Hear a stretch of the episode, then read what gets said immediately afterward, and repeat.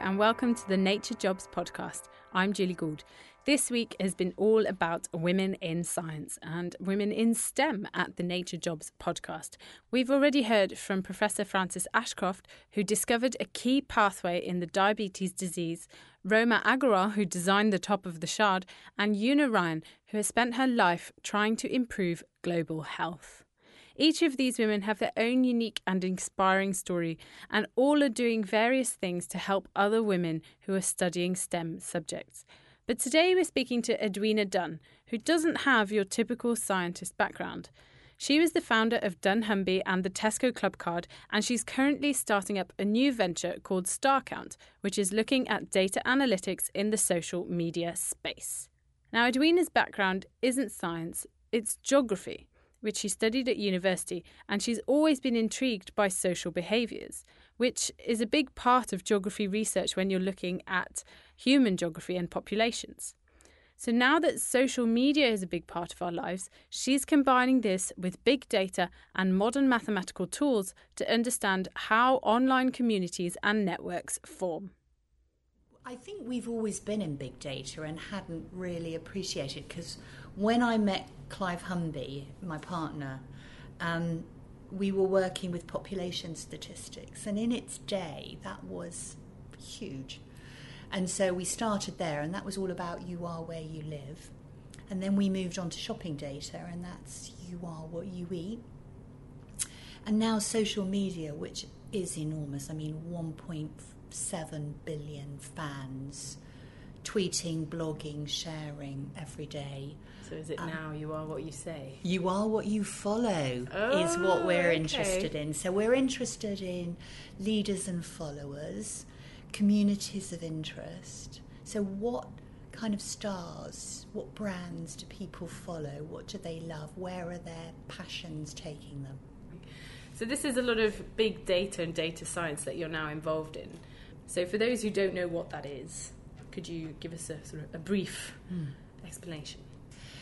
Well, we live in a world where there is more and more data. So we know now the term big data exists. Um, the real truth about big data is that it is a, a rather inert thing until one creates a story out of the data.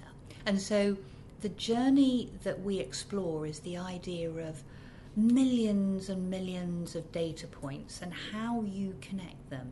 And the best way to describe it is to think about social media because it's something that everybody gets. We all consume, or many of us consume social media, so we tweet, we blog, we have a Facebook page. And we quite often connect with friends and family and even businesses on social media. That kind of behaviour, i.e., whether we are on Facebook, whether we like, whether we share, they are all our behavioural activities. But who we connect with is another dimension that creates quite a challenge with the science of understanding that. But this is a new kind of maths.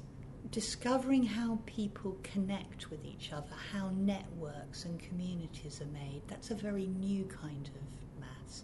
And network maths is really all about graph theory. And no one's really applied graph theory into business data and marketing data before. It's usually used for transport planning. What is it? What is graph data? It's effectively looking at networks and the importance of nodes and connectors within data. But your background education wise isn't actually in science at all. No, I would love to say that um, all of this came about because I was a wonderful scientist, but I wasn't. And in fact, I am a very big supporter of geography and it's never seen as a science. But when you're dealing with populations, there is quite a degree of spatial analysis in that. And so I suppose my science is the data sciences and patterns, gravity, distributions of populations. There's some relevance there. And I have actually seen quite a lot of geographers do incredibly well in this sphere of business. So, yeah. a bit of a call out for the less scientific of the subjects. so, why did geography interest you? I think I've always been interested, or I certainly came to love the idea of how people behave and, and trying to understand the sort of social elements of populations and communities. You know, when you're looking at millions of people and millions, if not billions, of interactions, it's all about pattern recognition. And so I, suppose that's my interest, and it's become my interest both at work, but also, you know, some of the other interests that drive my um, I suppose, enthusiasm for life in, in, in all its guises. So, this would be projects like the What I See project, for example? I think I had a very good career, and I started in a business that was very encouraging of women and gave me a fantastic platform to learn entrepreneurial skills. And that's where I met Clive, and we took all of that on to our businesses. But it made me realise that I'd had quite a lucky path as a woman back in the 80s when it was quite a sexist world, and I think I was a bit protected from it. And when I moved to working with businesses and retailers and boards of directors, it was quite a male environment. And I did notice some things. I did notice that the way women tend to say something is different to the way men say things. Not better and not worse, but just different.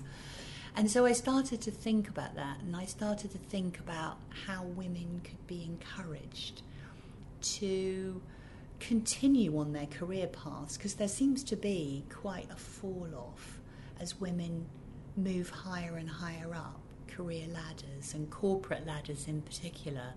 And so I became very interested in how we could perhaps share the voices of some amazing women and successful in all sorts of spheres and actually create more and hopefully better role models for young women. And so I hope to get those voices heard and those films that we've created shared in schools and universities. So you know, we fire that ambition as much and as often as possible.